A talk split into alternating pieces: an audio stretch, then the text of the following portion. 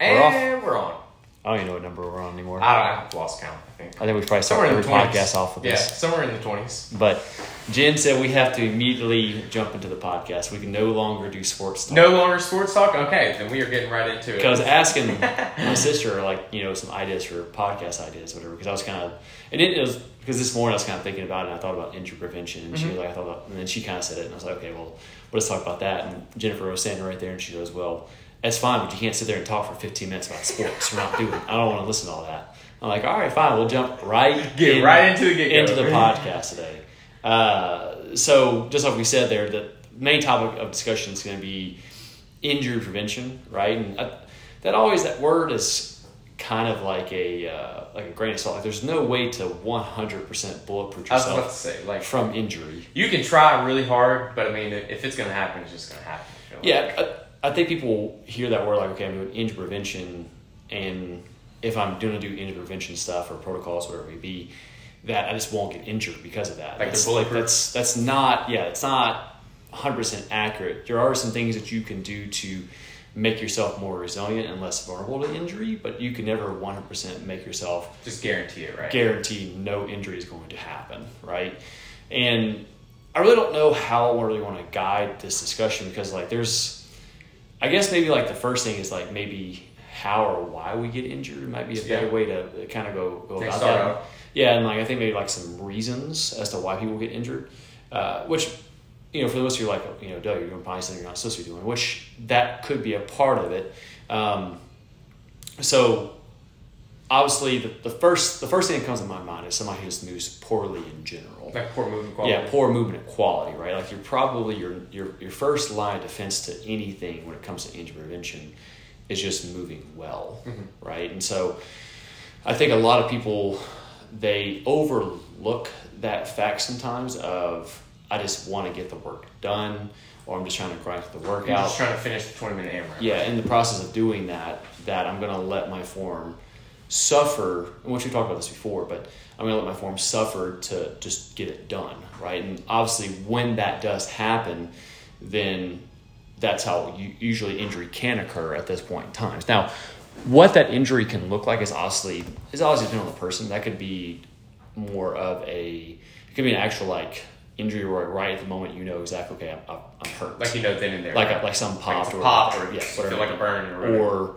it could be more just like an inflammation injury, of like an overusage injury. If you're constantly always squatting with your knees forward and you have an achy knees, then you know obviously it's a more of a movement pattern quality thing. Now, if you're trying to do something like a bar muscle up, right, and you are not moving well with quality, and all of a sudden you hear you have a snap happen because you're chicken wing your bar muscle Yeah. ups right? That's also a fact that you're not moving well with quality, right? And that's why we talked about a whole entire podcast about movement quality in general, right? But it's always something that's a reoccurring theme that we talk about is moving well, moving well, moving Well, well. I feel like that's a super important part though. Like like that's that's something like you kind of saying earlier. Like you look past it, but another thing is like I feel like some people just don't realize how bad they move. Is that is that a good way to word that? I guess. I, yeah, and sometimes you just don't know what you don't know, um, and that's also our responsibility as well as a coach um, is to help out movement quality. I think sometimes, to a degree, people can get so wrapped up into their a performance or b aesthetics that like, well, form doesn't really matter. All that. like form doesn't matter. Like I don't really care. Like I'm I'm just trying to look better, right? I don't care. Like my squats not good or whatever it may be. But my argument to that would be would be the fact that if that's the case, if you're trying to look better, a you would probably get better sex from better get better quality range of motion, mm-hmm. and b you will be able to ultimately for you to look better is you have to be able to do this for a long period of time Longevity, right? longevity. Like I had somebody come in the other day ask me, you know, like, hey, what am I doing? Like I'm doing like I'm doing X, Y, and Z. Do you feel like that's good for the goals I'm looking for? Right? And it's a little bit more aesthetic based. I'm like, yeah, like you're doing everything. You're tracking nutrition. You're working out four to five times a week. You're doing all the things that you need to be doing. Now you just have to do that for months and months and months and years Yeah. and years. Now it's time right? to just kind of like keep the ball rolling. Yeah, right? and that's the hardest part. And for you to consistently keep coming back in the gym and working out at a high intensity and putting forth good effort, your body has to hold up.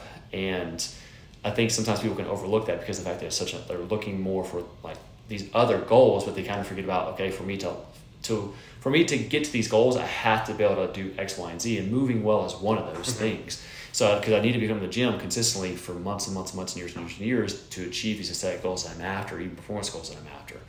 And so, movement quality is is such a big factor, and I think sometimes we can lose sight of that, like we talked about before, in CrossFit, just especially because of the fact that we get caught racing the clock or racing somebody else or trying to beat our old times, and we can cut corners in the process of doing that.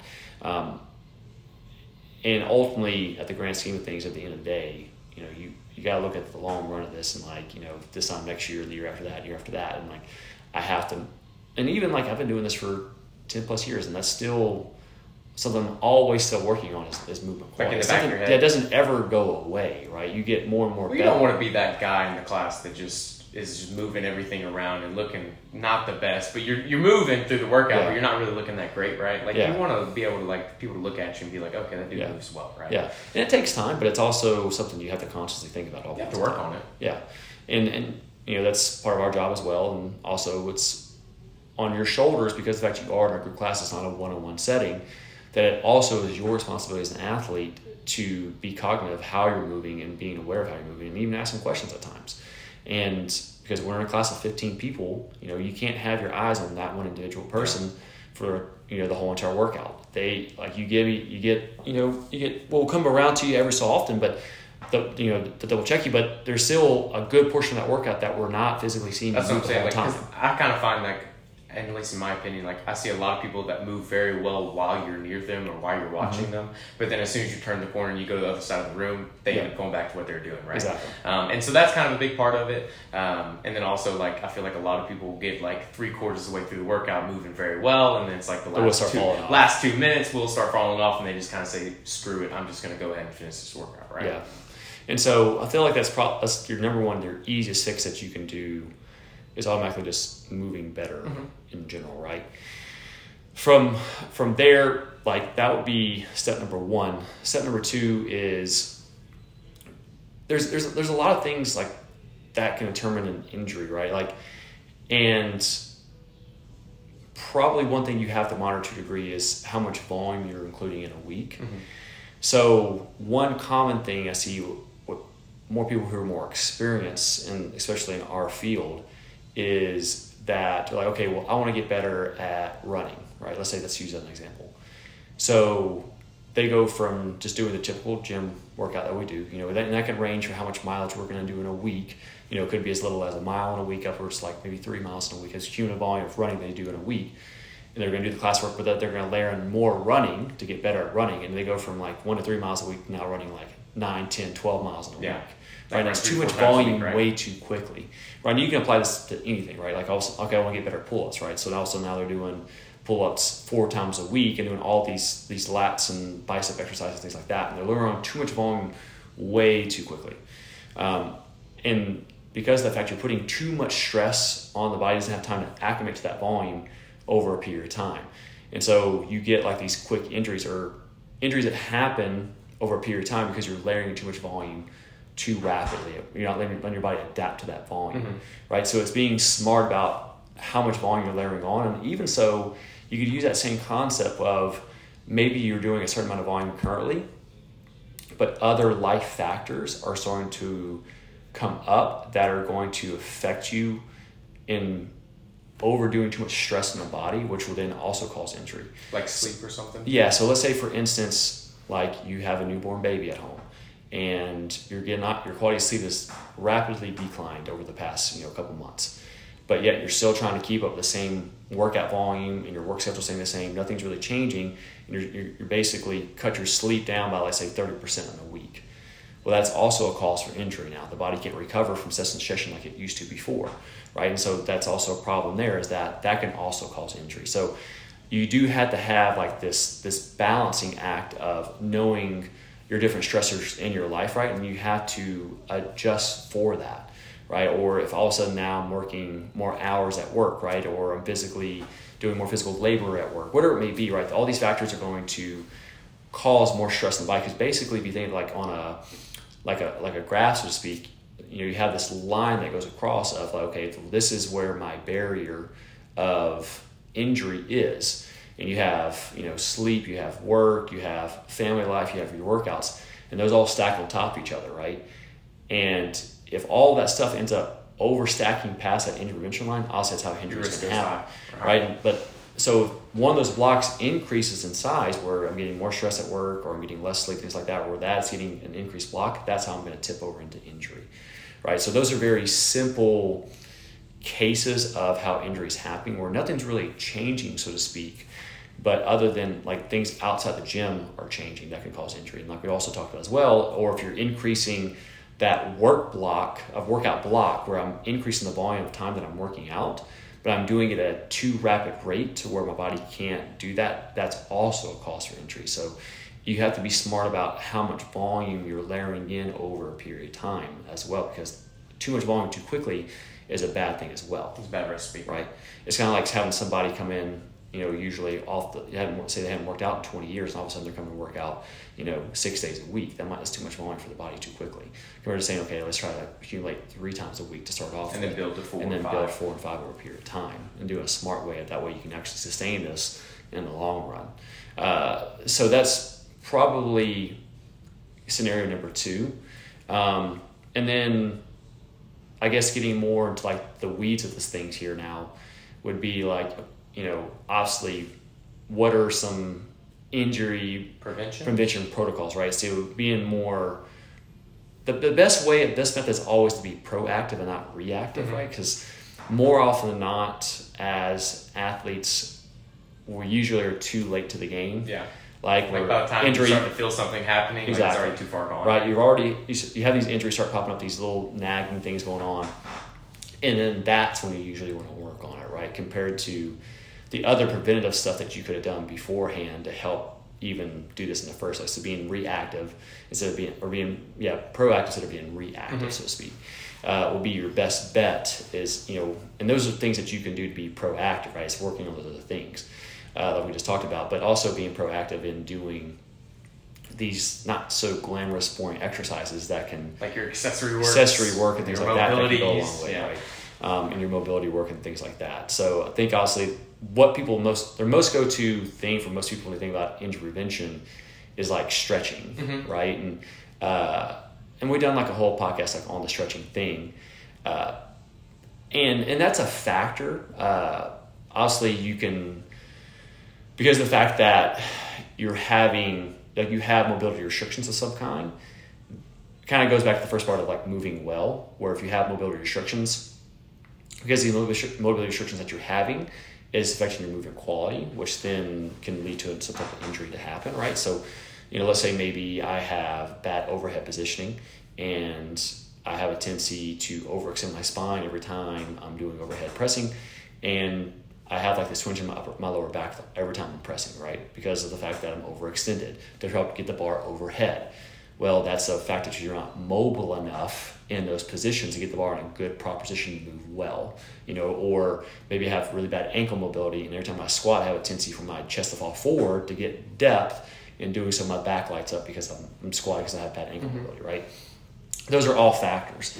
Um, and so I think, and, then, and there's a fine line of doing, like, and I'll, we have to be realistic here as well. Like, not everybody's got hours upon Hours and hours of spin, right? to spend on you know exercising and things like that, right? But you know, it, it's more so pinpointing. It's not saying that you got to do a full body mobility routine like for an hour a day. I feel like you could Right. find 10 to 15 minutes. Yeah, I think ten to fifteen minutes for most parties like is spending it, or even bare minimum like three to four minutes Yeah. on like Whatever one body part. like one particular body part, especially something you know for sure that's like you're lagging, right? Or let's say maybe have really tight hamstrings, right? And because because my hamstrings are so tight that deadlifting it becomes an issue that the only way for me to grab the bar from the floor, I have to somewhat round my spine to pick the bar off the floor, whatever it may be. Um, you know, you're all different kinds of scenarios that can happen there. Um, but more likely, most people know like one to two body parts of themselves that Most are people know. they know okay this particular body part is, is extremely tight on me um, and, and spending the biggest thing is spinning like a, the daily amount of time to do it i was listening to a podcast the other day they were talking about the, you know different scientific like actual scientific research on stretching and mobility and they said you know, the bare minimum amount that you have to do on one particular body part to see actual progress is a minimum of 30 seconds The thing it has to be done at least a minimum of five times a week. Five times a week, thirty seconds. At 30 least. seconds. At least 30 seconds, but you're talking only one minute Yeah. per body part, right? So if I'm doing my ankles, right, I do 30 seconds per ankle five times a week, right? Which isn't a, a crazy amount, to be honest. You're talking 60 seconds a day. That's all you that have really to do. doesn't sound like that much. Doesn't sound like that whole much, right? Um, I think even upwards like one minute, three times a week was still showing the proven to even have some some effects, right? But the biggest thing is it, it's the consistency factor is, is the, that's what we all talk you about. Can't just do it once a week. I Well, and that's like. always coming yeah. on anything. It's like the consistency of how how often you're doing it, and that's obviously the problem with a lot of people is that we're not consistent enough with doing things to see the, the effects that we want. And so, like I just had a discussion the other day with somebody because they're with a nutrition client I was working with, and you know, one of the things we're trying to work on is them drinking more water. And I was like, just the biggest, the best thing you can do about doing that is already tacked it onto a habit you're already doing, right? So if you're already physically eating a meal, have a bottle of water with you. You have to drink that whole bottle of water by the time you finish the meal, Like include that. right? Like, meal, right? don't make it to where like you have to like drink water now while I'm sitting at my desk, right? I never drink water. I'm sitting at my desk. It's a whole new habit you're trying to Mhm. form, and it's great if you can do that. But more often than not, that's a really hard thing to transition to.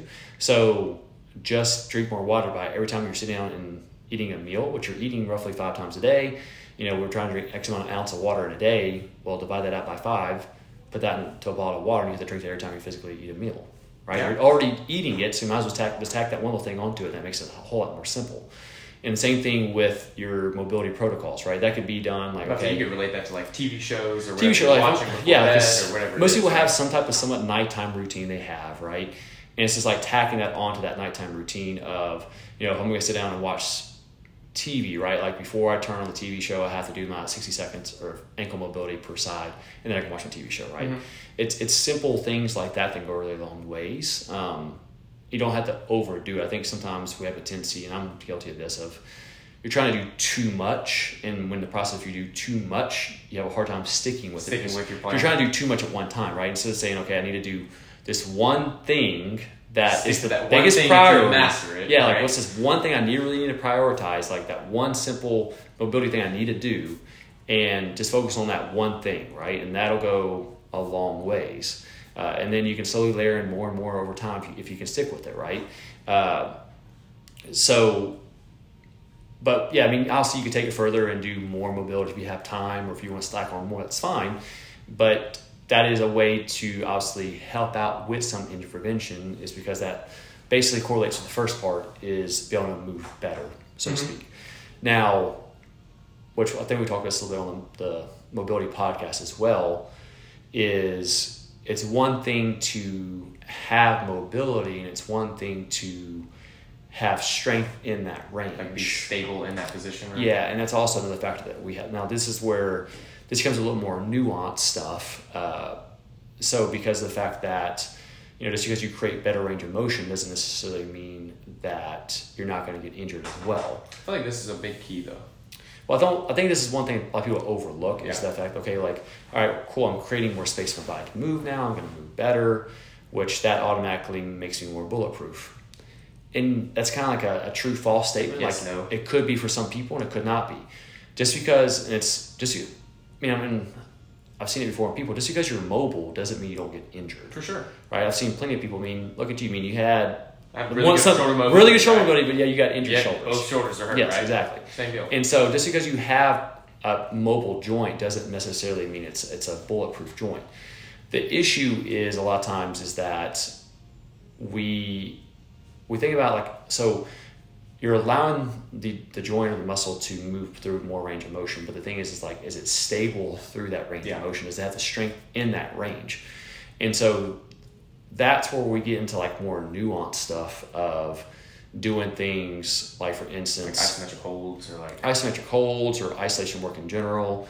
Um, you know, doing like for instance, like we're doing like shoulder stuff, right? Like a lot of times, if you lack, you know, internal external rotation, like doing dumbbell external rotations, doing prone presses from the floor, right, where you're like before you go do whatever press you're about to do. right. So doing like prone presses floor, your belly's on the ground. Like we'll do that stuff in the warm up a lot of times, right?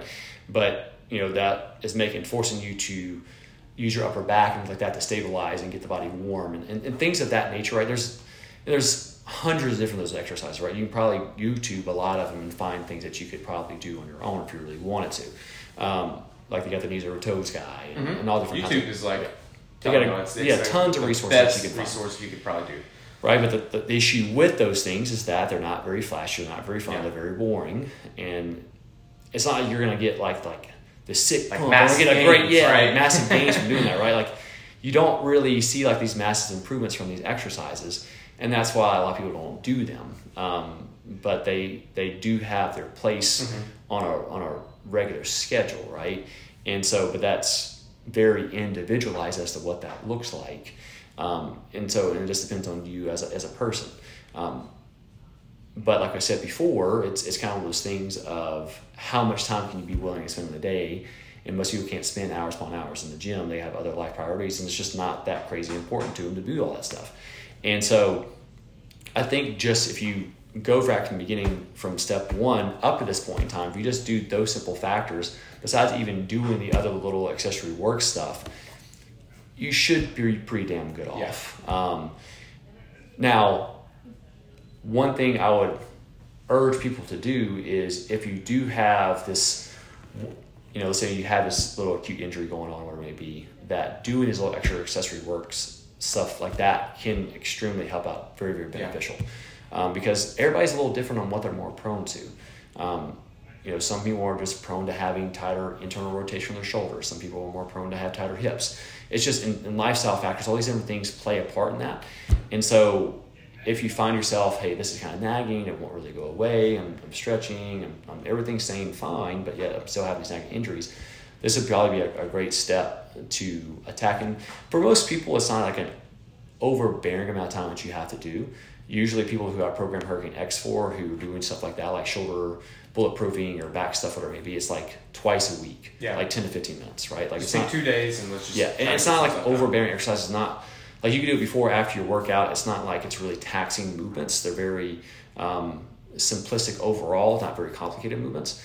And but it doesn't really tax you, so it's not like even if you're dead after a workout, right? It's not like it's You not taking, it's not taking a whole lot of energy right? out of you to do it, right?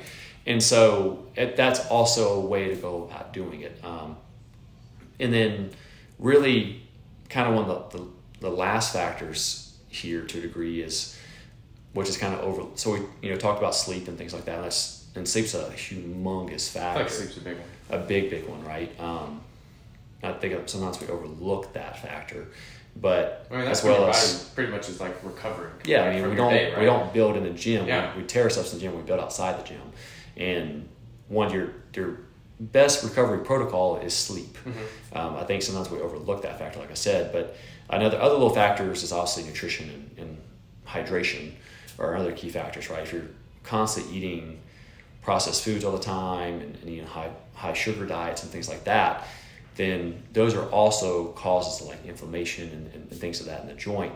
And a lot of times you can it can go a long ways by just adopting more of a whole food protocol and eating in proper portions. And obviously drinking plenty of water throughout the day and whatnot. those are kind of little caveats that you should be doing already. Yeah. But those are also little side notes to put to kind of put on top of that.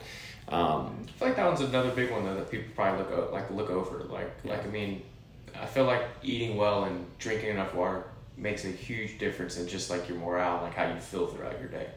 well, yeah, and that's just And that leads to like your workouts. Like now you're not feeling as lazy or as tired during your workout. Now Yeah. you feel good. and You have the energy to work out. Um, I think that plays a pretty big role right there. Yeah, for sure. Um, kind of like you said there, like you know, having that energy and body awareness, or having more energy and, and being just more aware of why you're working out, right, can help save you from poor bad, bad positions and whatnot. Mhm. But also, like we talk about the inflammation causes and things like that in the joints. And I think so. Like that's kind of like a little caveat. I'm not going to go like into crazy detail about that because we talk about nutrition Mhm. a lot, right? And that's just another pro to taking care of your nutrition, your hydration, your sleep. And I guess kind of like the last the last thing would be is just being in and I guess it kind of once again kind of comes down to the movement quality aspect of it all. Um, is just the fact of like being smart and being intelligent about your training in general where you know let's say you're coming to class right and and let's say you normally always use this particular let's say I'm always doing blue Mm-hmm. right? Well, let's say this workout has like deadlifts, that, I'm just feeling good that day. I'm like, you know, fuck it, I'm gonna go brown, Yeah. right? I'm gonna go like super, like super heavy in the weight, right? Like not being intelligent And knowing about that's a weakness like how much intensity you're throwing into your workouts. And that's a that's another. I mean, and just being an intelligent athlete in general, and that's and that comes with part of us is like interacting with you as an athlete, you know, and, and being smart about you know how much intensity you're layering in, how much loading you're layering in over a period of time, and things like that. You're not making these humongous jumps in weight loadings, and or if your your form's not where it needs to be, but yet you're just keep slapping on more weight, slapping on more weight, slapping more weight onto the barbell just because it's I'm just trying to get heavier, I'm trying to get stronger because of it. Uh, it's those are all factors about, or like just trying to do, just trying to do a bar muscle up, even though I'm not ready to do one. I'm, I'm just trying to throw my body over the bar and Yeah. chicken wing myself over. Uh, those are those are all factors, right? And and there's definitely some movements that are definitely high risk and low risk. You know, there's a lot higher chance you're probably going to hurt yourself trying to do like a squat snatch compared to doing a burpee. Burpee, right? yeah. Like you have you have definitely higher risk movements than others, right? And that's why you know in in CrossFit you have to be smart about what you're doing because you can definitely because we do have high skill movements in, in if you're following the low method system and the way we program things appropriately, right, and, and you're earning to be able to do more intensity and more movements down the road, it can be a very safe protocol. But the, the, the I guess the really the underlying factor what it comes down to is kind of the ego check Yeah.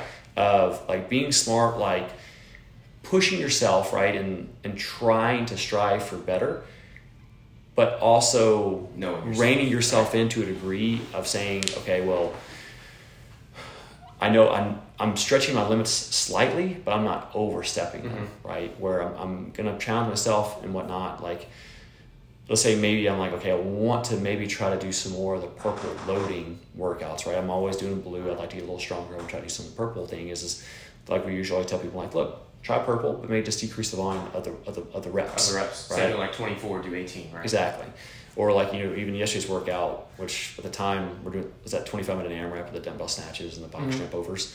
To say maybe you want to try, okay, I'm gonna try to do a thirty pound dumbbell for the first time, and say, okay, look, let's maybe do the first two or three rounds with the thirty because you're trying trying to get used to the dumbbell, and then we can transition down to Once twenty you get fatigued, go back down to your 25, Exactly. right? Whatever it may be. So those are all different kinds of options to do, but you have to be smart Mhm. about how you're going to do that. That's kind of like you said, like even though you could this, let's say it's Monday and you just feel phenomenal and the workout's got deadlifts and you know deadlifts is a kind of a weaker movement for you. Maybe you know that you're not normally going that heavy and you just know you feel amazing that day, and so you go heavy.